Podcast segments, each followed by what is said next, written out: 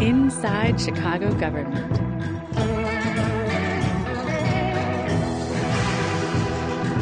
ChiGov.com.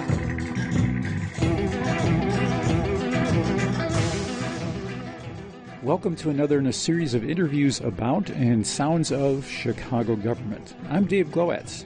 In this episode, we'll listen to an excerpt from the full City Council meeting of August 2020, in which aldermen discussed a proposed resolution, a non binding resolution that urged the Budget Committee to hold public hearings in advance of contemplation of the 2021 city budget. This resolution raised some controversy among aldermen who feel like there isn't enough scrutiny of the public safety aspects of the budget, and we'll hear about that. That's in the standard episode. In the premium version of the episode, which you can get by subscribing, or if you are a subscriber at chigov.com, we'll hear about a whole bunch of other things, including a resolution that calls for Governor J.B. Pritzker to declare a state of emergency in Chicago, which aldermen wanted to facilitate mobilization of the National Guard. Also, in the premium episode, we'll hear about a remarkable ordinance passed in the September City Council meeting that aims to combat gentrification in Woodlawn around the planned Obama Presidential Center. Also, in the premium version, we'll talk about at the September meeting how the City Council saw a proposed ordinance that would prevent aldermen from talking to each other during in person City Council meetings and the ramifications of that. Finally, in that premium version, we'll hear about a proposed ordinance that could profoundly change the way the city manages tax increment financing districts. All that's in the premium version, but now here's the standard version episode. Dave Glowacz, of course, is our expert analyst, uh, Chicago City Council. Why don't you do the setup, Dave? Well, Ben, since I was last on your show, two full City Council meetings have taken place. One was on August 21st, and the most recent one on September 8th. We're going to listen to audio from the August meeting. Okay. This was the second item on the August 21st meeting agenda, and it is known as Resolution R2020 594. This item urged the Budget Committee to, quote, hold monthly public subject matter hearings ahead of City of Chicago annual appropriations ordinance hearings to allow constituents to express will and priorities regarding public safety. So it's essentially calling for public hearings around formulation of the 2021 budget. It was sponsored solely by Alderman Ray Lopez of the 15th. Let's listen to that. The next item on the agenda is a resolution calling for monthly public hearings throughout the city in advance of the 2021 budget hearings. Yes. The chair recognizes Alderman Dowell. As chair of the Budget and Government Operations Committee, I take this position very seriously. I think my colleagues would agree that we have opened up the budget process to provide information to all the committee members and members of the city council who are not on the committee.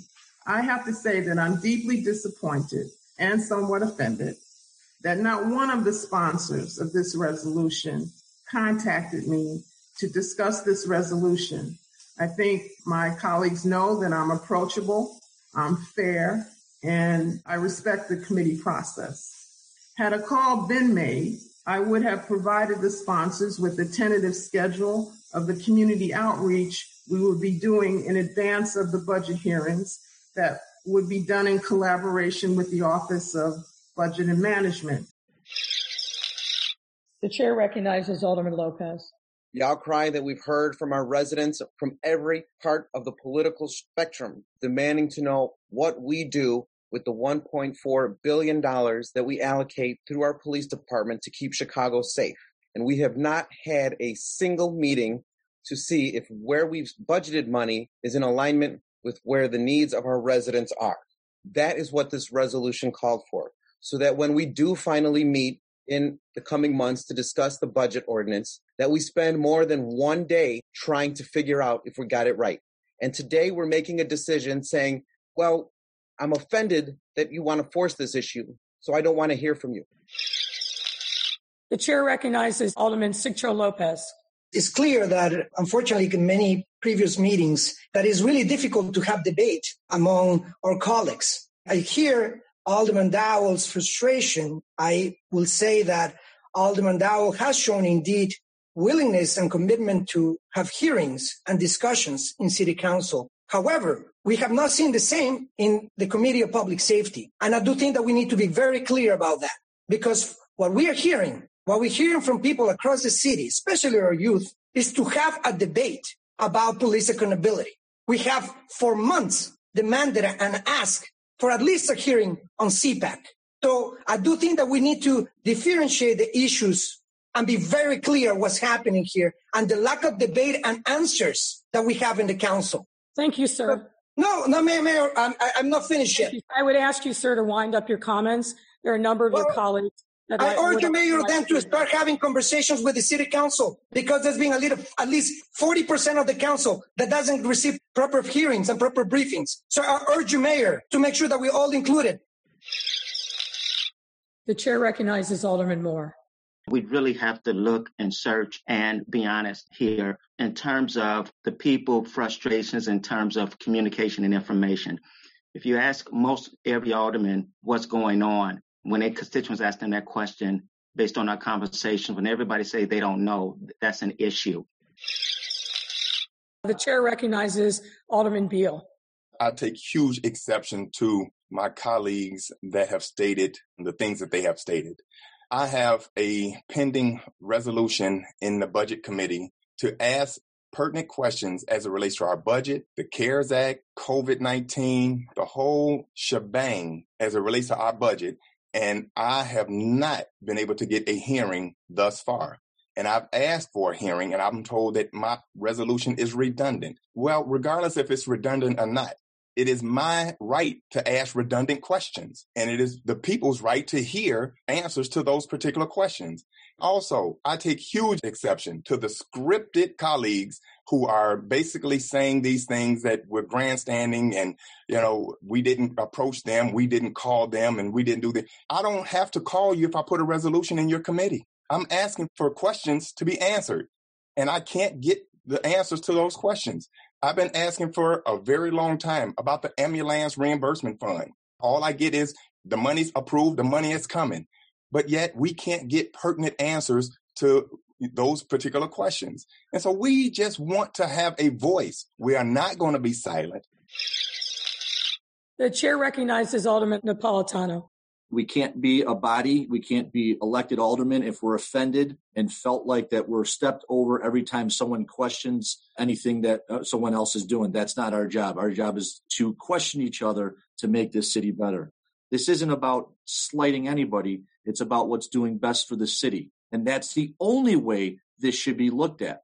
I want to clarify that the first person we heard was the Budget Committee Chair, Alderman Pat Dowell of the 3rd Ward. Alderman Dowell expressed offense that this item was introduced. Subsequent to that hearing, there seems to be some agreement by some aldermen that information is not evenly distributed by the administration. this debate, Dave, could be exhibit A that uh, aldermen are pawns in the game. Uh, essentially, what they're getting at is an age old debate over whether aldermen are legislators or service providers. And as far as mayors are concerned, uh, aldermen are service providers first and foremost. Their job is to make sure that the locals are more or less pleased with the services they get in garbage pickup, uh, you know, snow removal. And they're only legislators in that the law requires their approval for things that the mayor wants. So at appropriate times, the mayor convenes the meeting and tells them how to vote, gives them the speeches they're supposed to read, which they obediently read, echoing whatever phrases the mayor's speechwriters come up with, uh, denouncing people who disagree with them as grandstanders and troublemakers. And then they obediently pass whatever the mayor wants them to pass, whether they've read it, whether they know what's involved, whether they agree with it, whether they disagree with it, it doesn't matter. They are pawns in the game. And so I am going to give a shout out to Raylo, to Beal, and to Anthony Napolitano. I don't agree with them politically on a lot of issues, particularly Napolitano. But Napolitano, give you credit. You stand up. This is what aldermen should do. It's a check and a balance on the mayor. And it's funny that many of the aldermen who are now committee chairs for Lori Lightfoot played this role back in the old days for mayor, uh, when Mayor Rahm was the mayor or uh, when Richard M. Daley was the mayor. It's a very important role. Now, unless we're just going to say, which many Chicagoans want us to say, Mayor Lightfoot, you just do whatever you want. I would say, Dave, that most Chicagoans have that attitude. I elected the mayor. She's in charge. We're now at a stage where most Chicagoans would willingly just turn everything over to the mayor. Yeah, have some hearings. More transparency, the better. Explain what the budget is paying for. Explain what our tactics are and our strategies are. Well, that's all I've got today, Ben. Thank you very much, Dave Glowacz.